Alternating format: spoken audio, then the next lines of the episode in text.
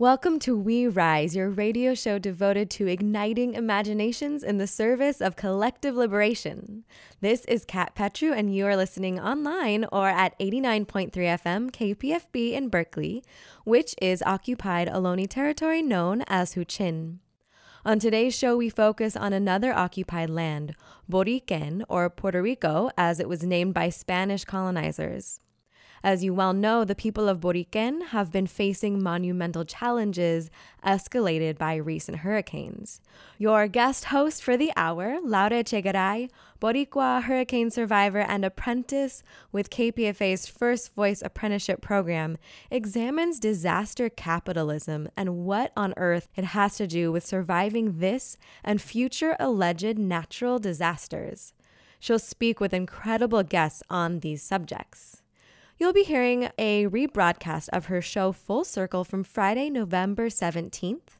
For more information, please check out kpfaapprentice.org or mixcloud.com backslash we rise radio. Here is Full Circle. Good evening, everyone, and welcome to Full Circle, your cultural affairs radio magazine produced by members of the First Voice Apprenticeship Program. This show is written, produced, and recorded in Huichin, Occupy Ohlone territory, also known to settlers as the East Bay. Tonight, we will talk about Puerto Rico or Borinquen, the island's indigenous name. We will discuss its social and political situation, how we got where we are, and what's next. On tonight's shows, we will learn important historical facts about the relationship between the U.S. government and Puerto Rico. We will go over the concept of disaster capitalism as defined by Naomi Klein in her 2007 book, The Shock Doctrine, The Rise of Disaster Capitalism, and why is it important to understand Borinquen's situation. We will speak with Defend Puerto Rico's activist Khalil Jacobs Fantauzzi about how disaster capitalism has been manifested by the powers at play. We will learn about what's happening at the University of Puerto Rico and how organizations in the island are responding to the crisis. All that tonight on Full Circle. I am your host and Hurricane Maria survivor, Laura Laboricua Echegaray. Stay with us.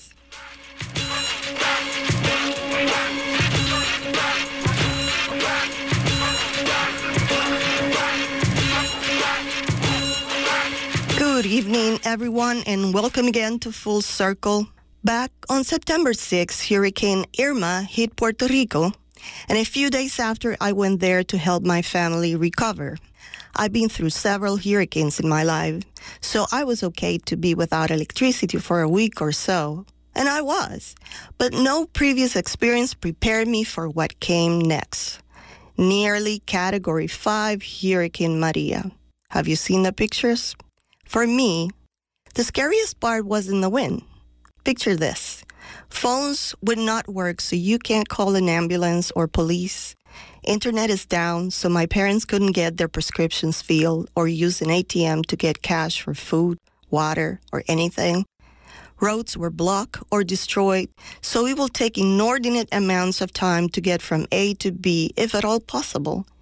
It was as if we were living in the 1800s except that in those times people knew how to operate things manually. What worries me sick is that this misery is still increasing as time goes by. So much that almost a hundred thousand people have left the island since September 20. My parents are still there. So are my two brothers, my many cousins, and their families. It is really heart wrenching to know what they deal with and not be able to do that much about it. In fact, today is my father's 83rd birthday, and I'm hoping he can listen to the show I worked so hard to produce because he just got electricity connected 56 days after Maria. Well, if you can hear me, papi, feliz cumpleaños. Te quiero mucho. This show is dedicated to you, Jose Francisco Echegaray, and your exemplary dedication to Puerto Rico's dignity and independence. Borinquen thanks you for your amazing art, your poetry, and your pioneer work against the mining companies in our beautiful mountains. Now, according to Economist YouGov survey, only 47% of the U.S. mainland population knows that Puerto Rico is a U.S. territory. How many of you know that Borinquen had been in the U.S. expansion plans long before 1998? Let's listen to Apprentice Group 43 and Puerto Rican Luis Burguillo's piece about this important part of history. I'm becoming an American citizen a history of denied promises and American imperial colonialism. In 1898, Puerto Rico, Cuba, the Virgin Islands, and the Philippines became United States acquired territories under the Treaty of Paris as a result of the American planned Spanish American War. Since 1894, the United States Naval War College had been formulating plans for war with Spain, and by 1896, the Office of Naval Intelligence prepared for war, which included military operations off the coast of Puerto Rico. In 1890, Captain Alfred Thayer Mahan, the president of the United States Naval War College and a member of the Navy War Board and leading United States strategist, wrote his thesis that argued for organizing a world class Navy modeled after the British Royal Navy. Part of the strategy of his work the influence of sea power upon history was the acquisition of colonies in the Caribbean. These colonies would serve as fuel stations and naval stations, as strategic points of defense. In addition to the Caribbean islands, the fuel stations and strategic defense bases will include Panama Canal, Pearl Harbor, Wake Island, Midway Island, and the Philippines in the Pacific Ocean, revealing the United States naval, Pacific, national policy. Spain set up Puerto Rico to produce cattle, sugarcane, coffee, and tobacco, brought about the need to import African slaves. As a result, Puerto Ricans will become the inheritors of the term, the blood of mankind flows in me, as an illustration of their Taino and Caribe indigenous roots together with an amalgam of Spanish and African bloodlines.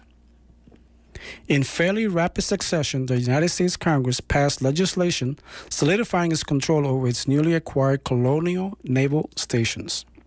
First was the Foraker Act of 1900, which laid out the political, economic, and fiscal relationship with the United States.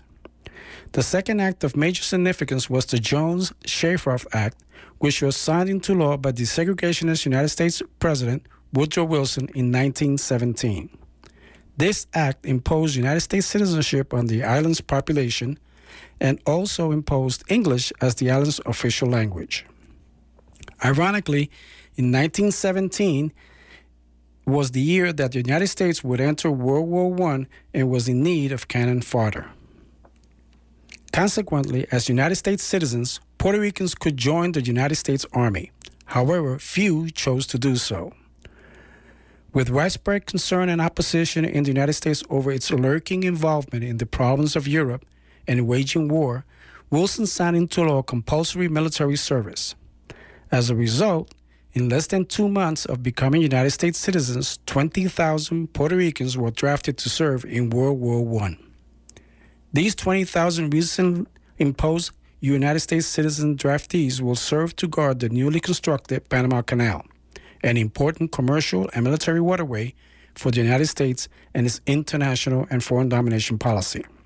Puerto Rican U.S. citizens will go to serve in significant numbers in America's wars, police actions, and military campaigns ever since, including the 396th Infantry Regiment from New York City, known as the Harlem Hellfighters, that served in the Western Front in World War II. By the beginning of World War I, Puerto Rico became an important military, naval, and army base of operations, serving its interests in the Caribbean basin, Central and South America.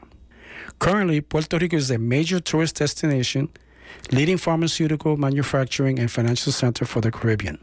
This has been Luis Burguillo for Full Circle. Welcome back to Full Circle on 94.1 FM. Thanks to Luis Burguillo for such enlightening work. We're talking about Borinquen, commonly referred to as Puerto Rico, and the connection to something called disaster capitalism. Right before I went to Puerto Rico, I was working on a full circle show about Chile's 1973 presidential coup. By the way, you can still listen to it at kpfaapprentice.org. So, in preparation for that show, I researched into Naomi Klein's shock doctrine and disaster capitalism concepts. Her work really helped me make sense of the current events in Puerto Rico and I think most of the major conflicts in the world.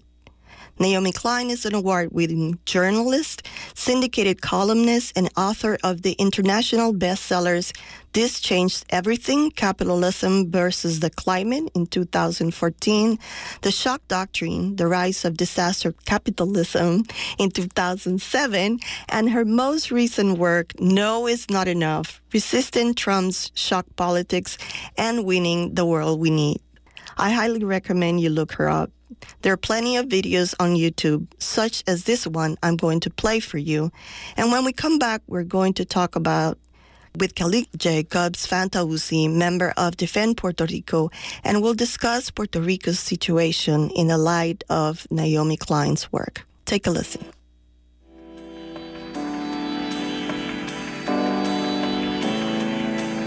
Well, First of all, I don't think it is conspiratorial. I think it's a it's a basic principle of journalism to follow the money. And we have conflict of interest rules precisely because people are human. And when you can benefit personally, economically, from policies that you are advancing, then those policies are called into question. But to me, it's a broader question about what I call the disaster capitalism complex. I think that there's a particular way of thinking that comes with being in the business of disaster. And I'm not talking about just any old economic holdings, right?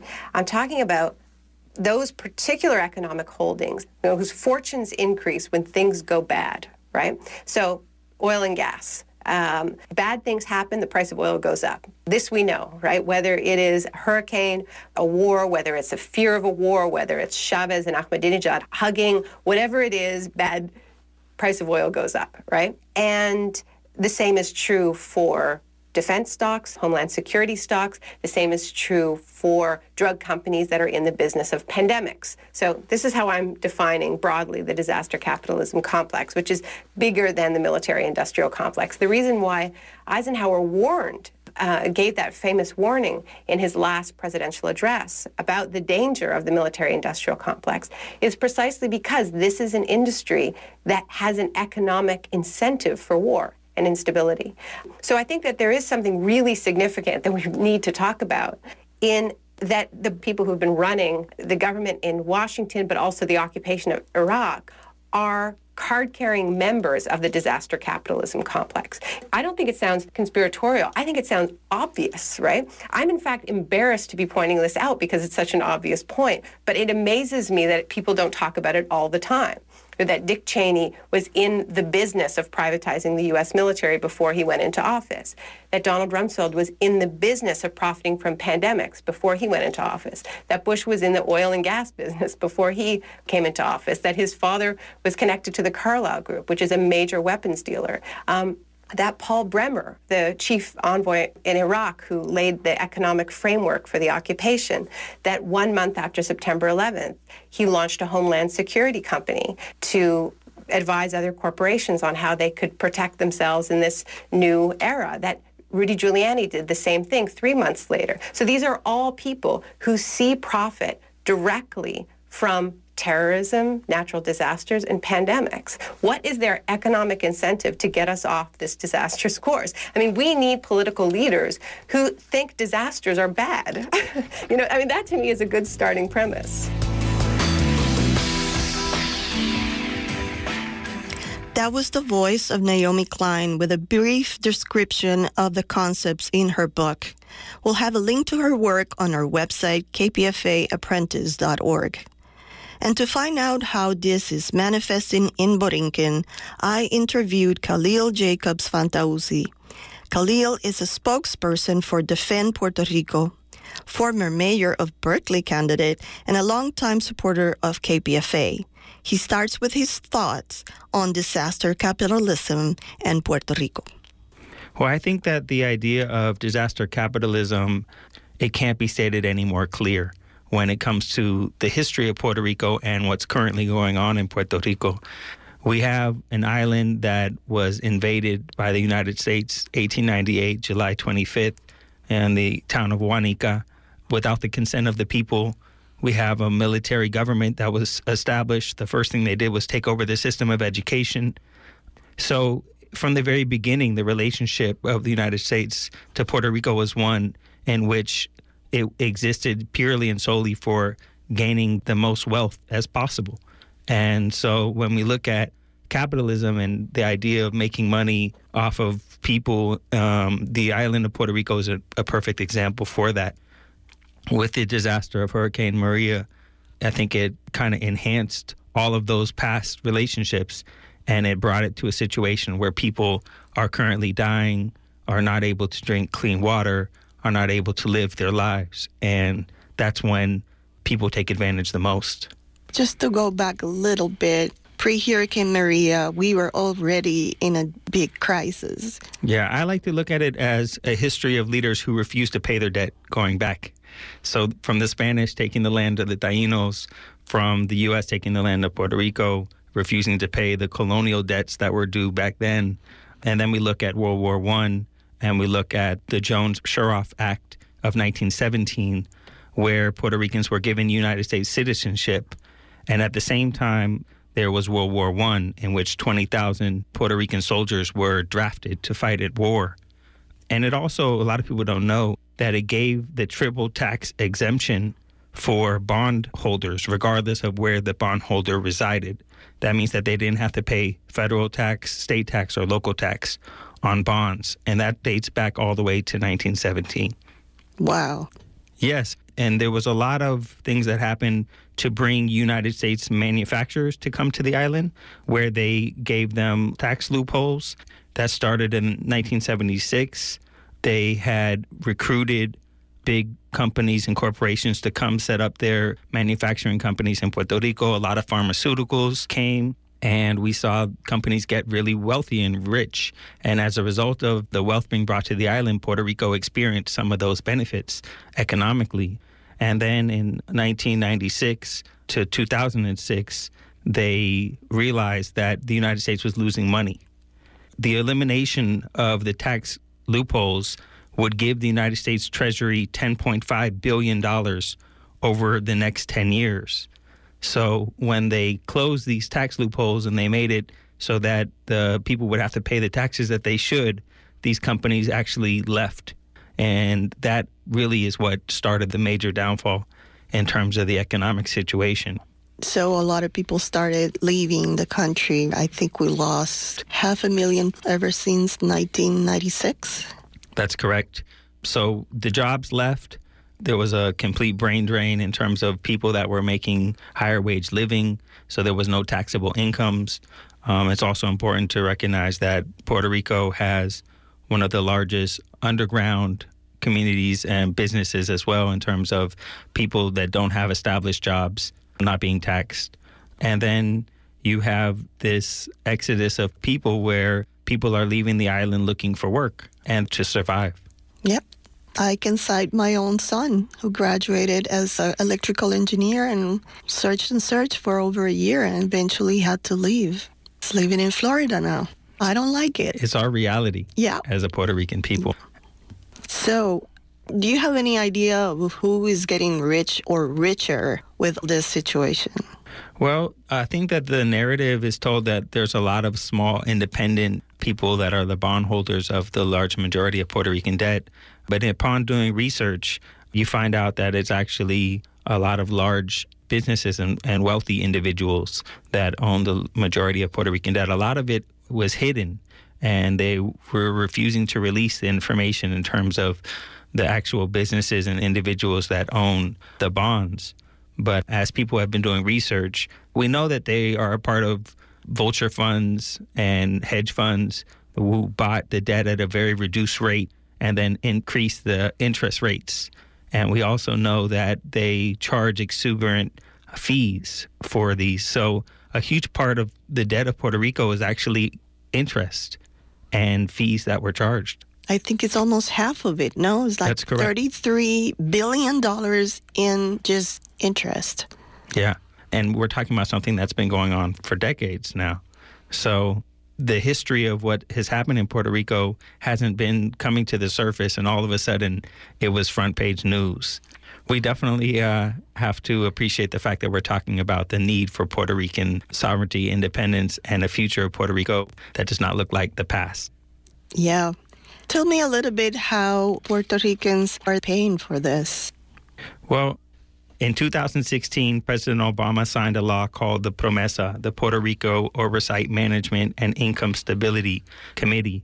Um, it's a federal advisory board that was completely appointed, not at all elected, and doesn't really represent Puerto Rico or Puerto Ricans. And they started to make decisions um, whether it was the closing of over 150 schools, whether it was the closing of, of hospitals, the idea of selling private lands, whether it was the idea of reducing minimum wage so that Puerto Rico can start paying back this enormous debt. That was kind of what was awakening the people in terms of people starting to resist, taking to the streets, protesting.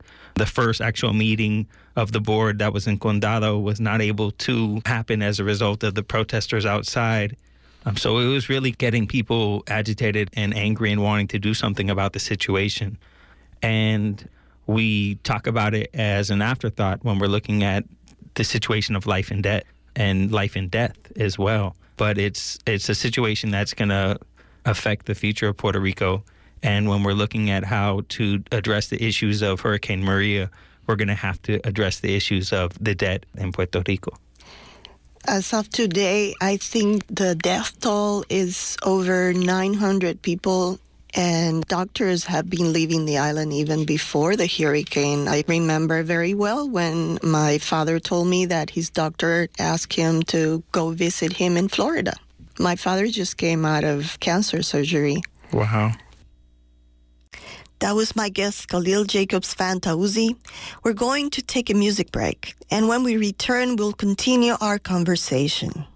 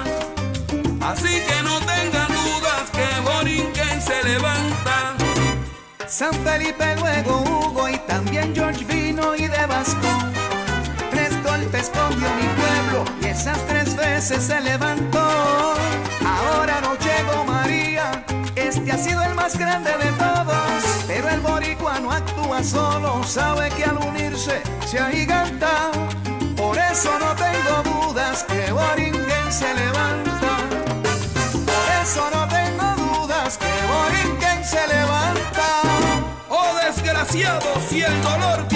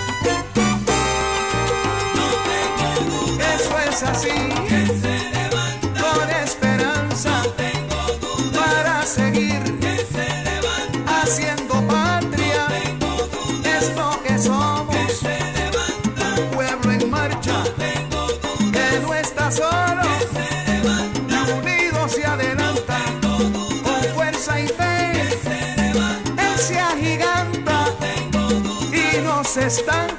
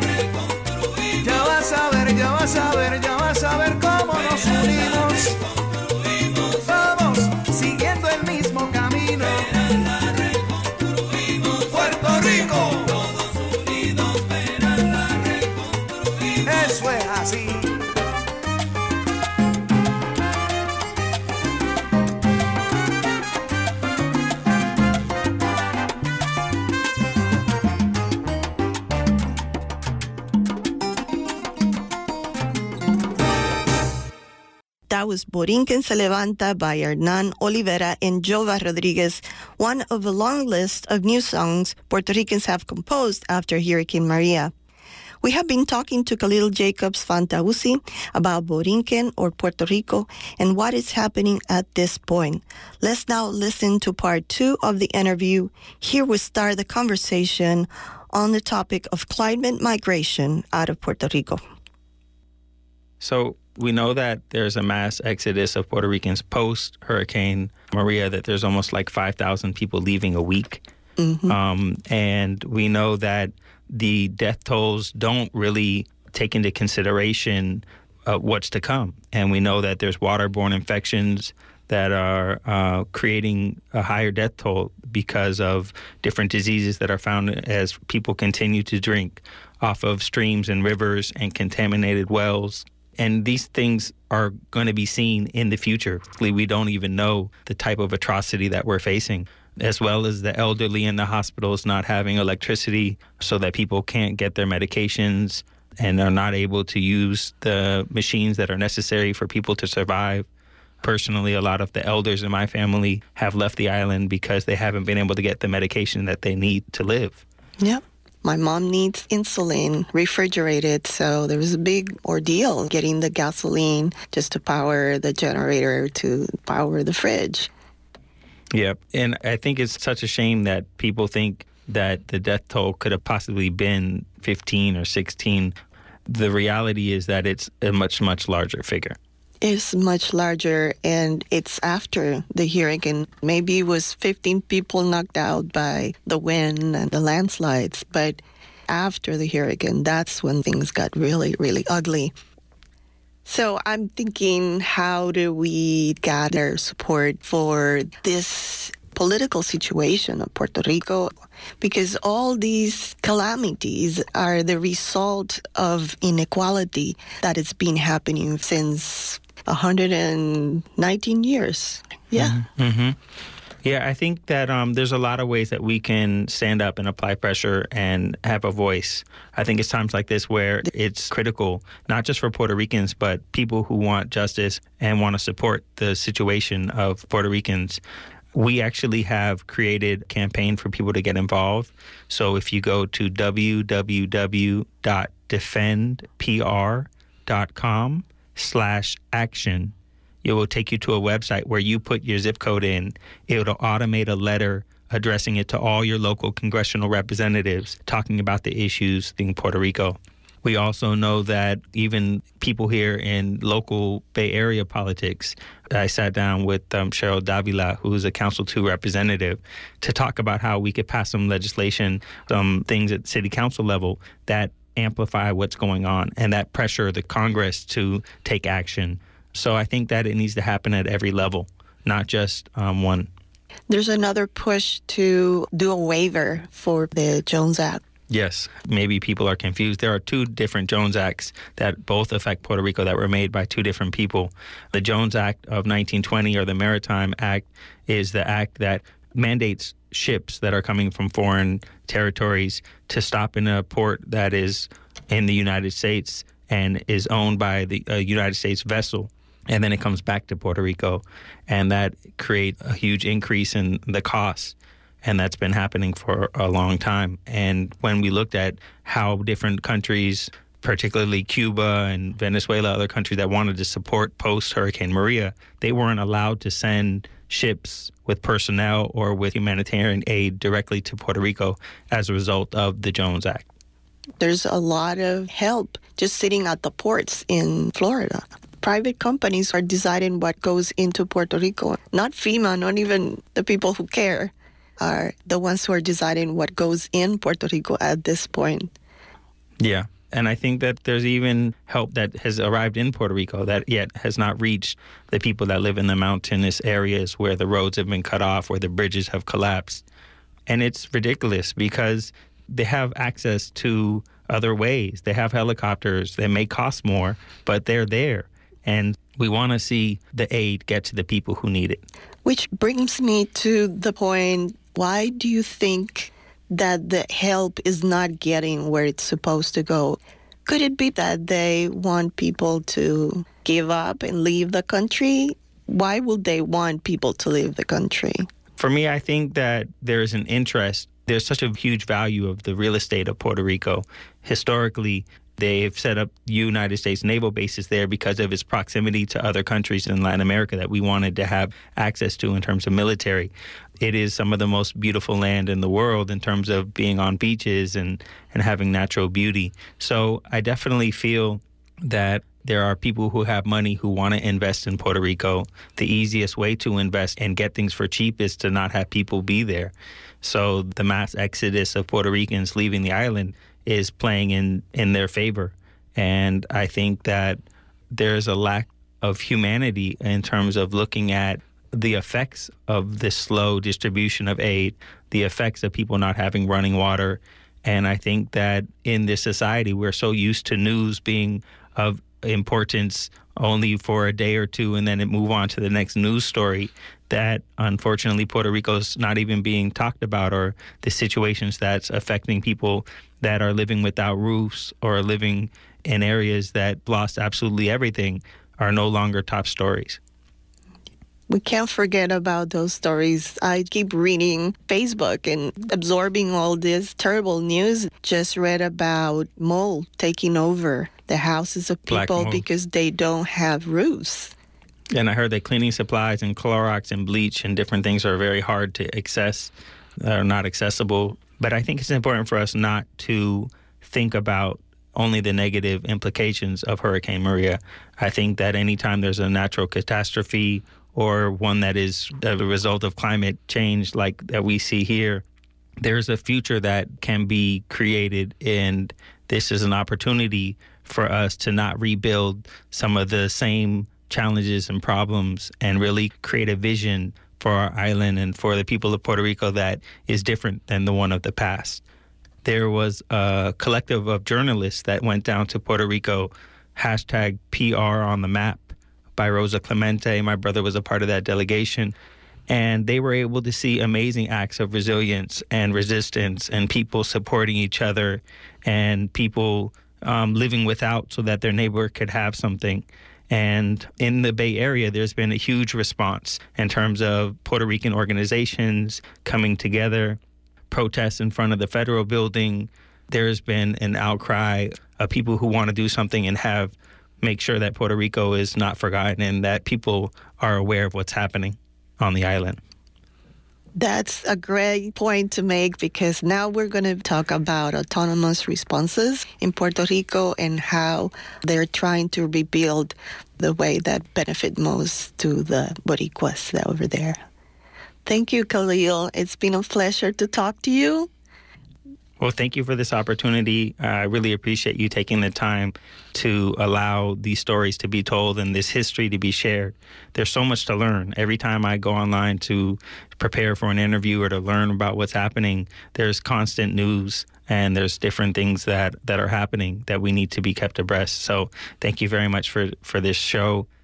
Yeah, we will have all those links in our page, uh, kpfaapprentice.org. That's kpfaapprentice.org.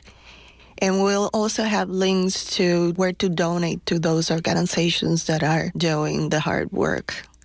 Yes, so it's it's important that we don't just think about the Red Cross and wait for FEMA to get the aid when we know that we have the power to do something about it ourselves. So let's do that. Yes. That was the voice of Khalil Jacobs Fantauzzi of Defend Puerto Rico. And you can go to his page is defendpuertorico.com to learn more and take action. And speaking of actions, you're invited to Sunday, November 19 from 1.30 to 4.30 p.m. Our own Avacha presents a family affair with great music poetry, and Puerto Rican food happening at Geoffrey's Inner Circle, 410 14th Street in Oakland. Check kpfaapprentice.org for more information. Let's take another break, this time for a dose of freshly written poetry that captures the emotional toll on Boricuas here and there. We fly to your protection, Most Holy Mother. Please listen to our petitions and needs and deliver us from all danger, ever glorious and blessed Maria. Las Marias. It was the winds, terror winds, creeping incognito, signed in as Sacred Mother to fool the faithful. Not just winds, monster gales, twisting communication towers with bare hands, turning shutters meant to protect into projectiles, undoing Guajataca Dam. It must have been the winds that turned that line that divides the living from the dead into crepe paper ribbons spiraling high overhead. That brutal wind raged, stomped so hard, Boricuas spinning in the air didn't know on which side of the line they would land. When the winds calmed, we in the diaspora dropped pebbles in rising waters, but there were no ripples. We strained to hear through throbbing silence, but not even the coquís sang. Querida isla, ¿estás allá? Háblame, por favor. ¿Qué me contestas? Algo, algo, por favor, por favor. We gathered to wait, embraces lingering, holding one another, even if we didn't know each other's names. Drums pulsing like heartbeats broke the silence. The subidor sang our supplications. Bomba dancers in prayerful trance, piqueteando, whirling skirts chased storm clouds in Maria's wake. A crescendo of voices, claves, and drums pounded fervent pleas. And then I saw you across the room. It must have been the wind and that broken border between the breathing and the dead that brought you back to me, although your ashes swirl in the air above Aguadilla ten years now. Dapper as ever in a white guayabera, a gentle wind caressed your thick, dark hair. I longed to touch your sepia skin across the expanse. I watched your hands dance, make the cueros sing, passion vivid as a flamboyant.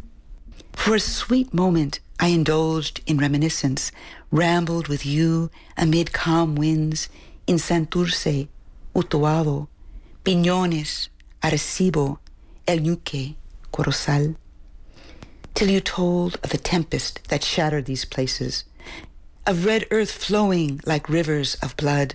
I asked who the winds had taken. Your eyes darkened with sorrow. Ay, muertos. But brightened, relating that our family had survived, hands held high amid fallen palms. I cast improbable appeals to the heavens on autumn winds, but you disappeared like ocean mist. My tears fell in ripples of loss, some fresh, some time-worn, some still unfolding, as the barriles played a mournful quimbe. Somewhere in between Africa, España, the Arawak, mi taíno from Cuba to Panama. Dance, dance, despacito, Harlem shake, mi guaguancó. It's the same in every language, Boogaloo, Willie, Colón. Are we too black to be Latin and too Latin to be black? We are everything and nothing. We can't stay, we can't go back to Havana, the Dominican Republic, or San Juan. Cause the politics are heavy, they can't call us either one. And I see you got a santo, but you ain't no babalao. So I sip on manzanilla carefree, I hold it down. Dance, dance, bomba plena, play my cuatro just like Huelo. In between another language could be hola, could be hello. Mellow mommy can't be bothered, I know my identity. But they call me pelo malo, prieta loud as a coqui. Café con leche for breakfast, you walk around with too much soul. Cause she's somewhere in between, Gaia Luna, Gaia Sol, dale. That was the poetry of Susana Praver Perez, and we just heard Ginger Cuevas with her lively rap about being an Afro Boricua. Welcome back to Full Circle on KPFA 94.1 FM. This program could not be complete without the voice of Puerto Ricans who are living in Puerto Rico right now. Communications are still difficult, but I was able to contact emerging journalist Ana Portnoy Brimmer. She's a graduate student at the University of Puerto Rico, my alma mater. Here is what she had to say about what's happening there.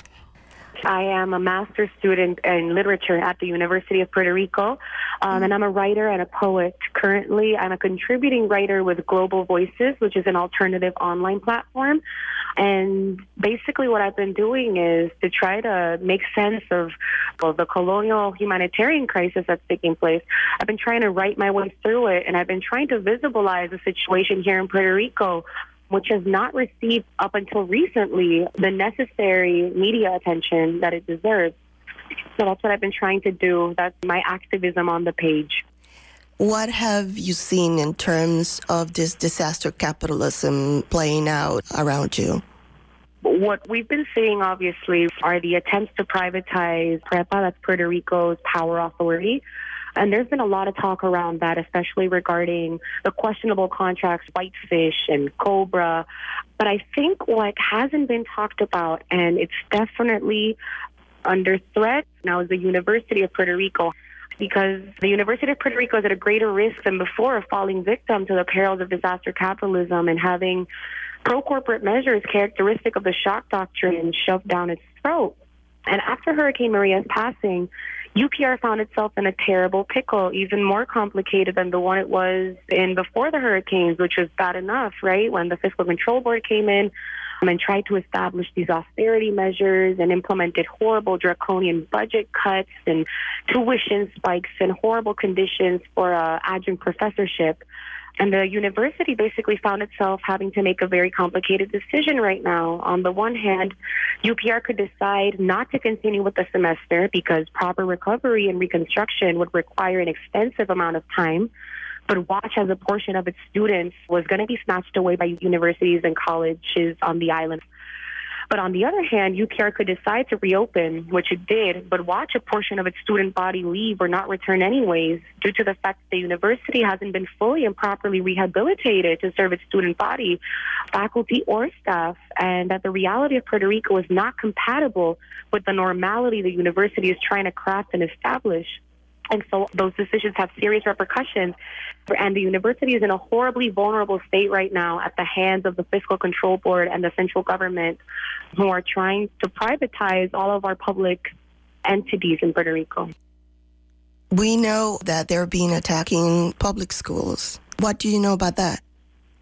I do know that teachers have been protesting to reopen their schools. They want students to be able to return to receiving education. Teachers have been getting arrested for protesting, and this is taking place due to the fact that prior to the hurricanes, during the big social movements that were starting to arise due to the Fiscal Control Board's arrival to Puerto Rico, protesting was criminalized here in Puerto Rico.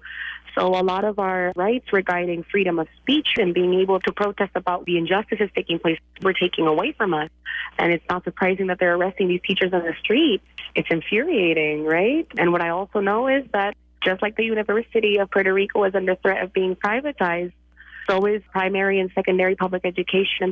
Prior to the hurricanes, a lot of schools were being closed down. A lot of students and teachers were being relocated to other schools very far away from their towns as well. And after the hurricane, a lot of students they left Puerto Rico to the United States as part of the massive exodus post Hurricane Maria. Yeah, we know that a lot of people have been leaving the island, but the Fiscal Control Board is using that as an excuse to close even more schools. Absolutely. That's exactly the plan. They want people to leave. They want the land for themselves and they want to continue to privatize and to make profits off the island. And how's life in Puerto Rico in these days? Recovering has been very, very, very slow and concerted, I believe, especially in the center of the island. People are still recurring to rivers, creeks, and springs to bathe, to gather water to drink. I mean, some people don't even have the proper resources to boil the water or filter the water or purify it. So people are drinking it straight from these bodies of water. Um, people don't have power. A lot of supermarkets are still depleted of supplies. Provisions are still taking a long time to make it to certain regions on the island. The horrible health crisis is ensuing. A lot of hospitals are still running on generators. Things are bad in Puerto Rico right now. How can we support? Well, apart from everything that diaspora has already been doing, right, which has been organizing amazing initiatives to raise funds and to gather provisions and send them over. I think a really big and important way to contribute to the situation on the island right now is to continue to help us visibilize the situation in Puerto Rico and not only the humanitarian crisis taking place, but the debt crisis that came prior to the hurricanes and which has worsened after hurricanes Irma and Maria. So I think calling your local representatives and pushing for disaster relief, not loans, but grants, and also for debt elimination, that's a really critical way to help. That was Puerto Rican Ana Portnoy Brimmer here on Full Circle KPFA 94.1 FM. We're going to have links to her work, all these organizations, and ways for you to get involved in our apprentice page, kpfaapprentice.org. Last but not least, we will hear from Vilma Gonzalez Castro on the phenomenal and devout response of the Puerto Rico Coalition against domestic and sexual violence.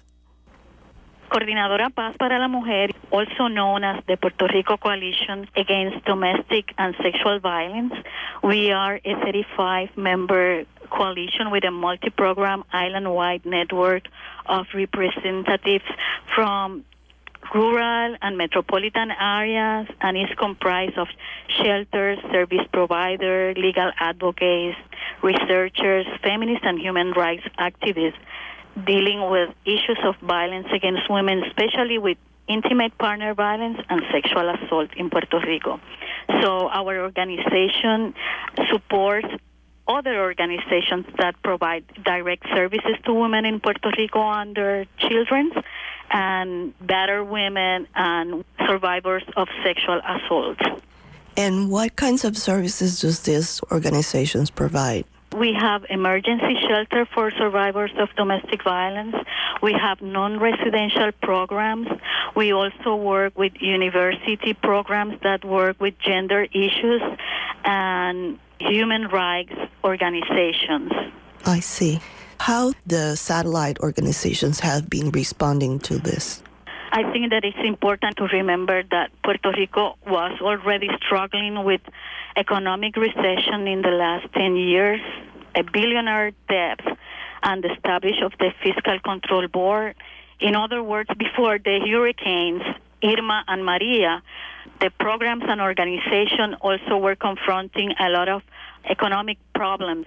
But after the hurricane, we confronted a more challenging situation and basic needs such as access to water, food, electricity, communication, the collapse of hospitals create a very critical situation.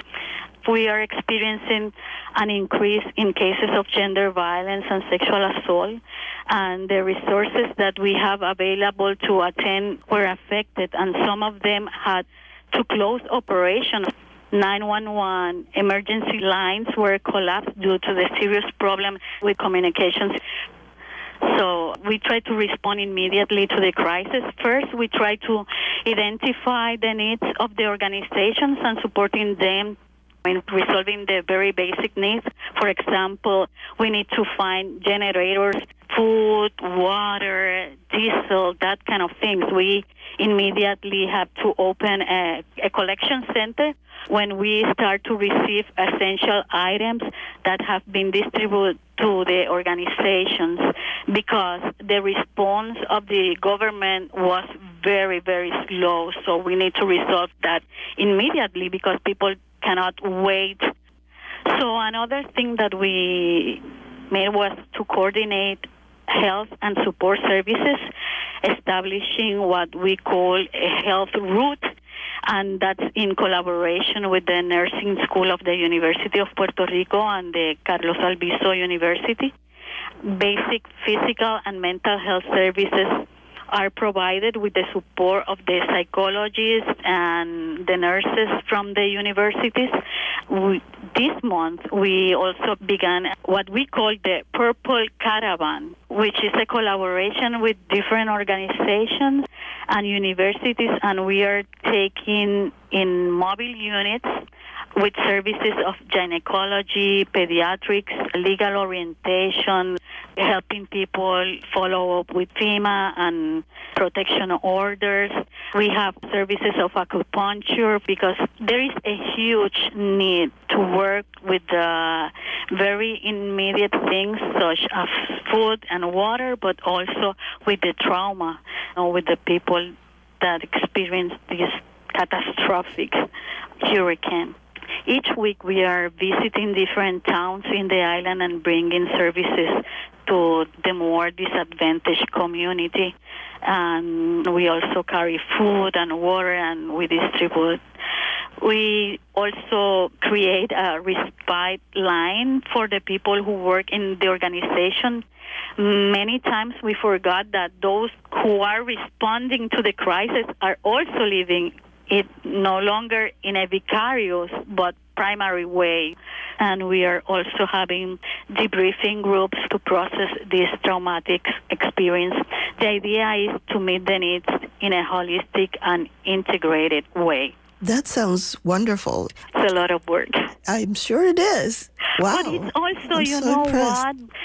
For me, one of the things that is amazing is all the solidarity that we receive from the people in here, but also from the people in the diaspora, which is very important for us in this moment. Well, I thank you for the work you do. It sounds really, really amazing. How can we support you? Well, we have created also initiatives to support the work that we are doing. So we have PayPal account in our website. Is www.pazparalamujer org and we have the Hurricane Maria Relief Fund. And with the contributions that we receive through this fund we have been supporting organization in the more immediate needs. We have also received support from the people in the diaspora for example we have an initiative from Berkeley, and it's called Barrio Solar. They have a website in Facebook that you also can go there and support the work that they are doing to provide solar power kits and gravity lights to rural communities. And we are the organization that distributing this among the people in Puerto Rico. We want to respond in a very holistic and integrated mode to the needs of women and families, and we want to um, to respond and probably a, a way that we can receive some support. It's in things that it's not like food and water that is important and still important, but also we need like vitamins or essential oils to work with groups. And as I said, we are working with different needs that are changing very fast. So we are planning from now and for two or three months, six months, one year, because this is going to take long time. So we know that probably because of the news, people is very aware of what is happening right now, but I want to make clear that it's going to need a support in a long term. We have our website where we are trying to post what we are doing so if you want to help, you can also uh, contact us or call us, and definitely we can talk more about ways that people can help Definitely. we are not going back to where we were, but we are going to a new place. And that's what is important to construct this new place in a very sustainable way. Wow, that's what we want. Thank you very much, Vilma. Thank you for all the work you're doing. It's been a pleasure talking to you. Mm, Thank you, and thank you for this opportunity. That was just a portion of an invigorating 14 minute conversation with Vilma Gonzalez Castro. I'm going to post the complete one in our page, kpfaapprentice.org. Please check it out after the show. And that brings us to the end of tonight's show.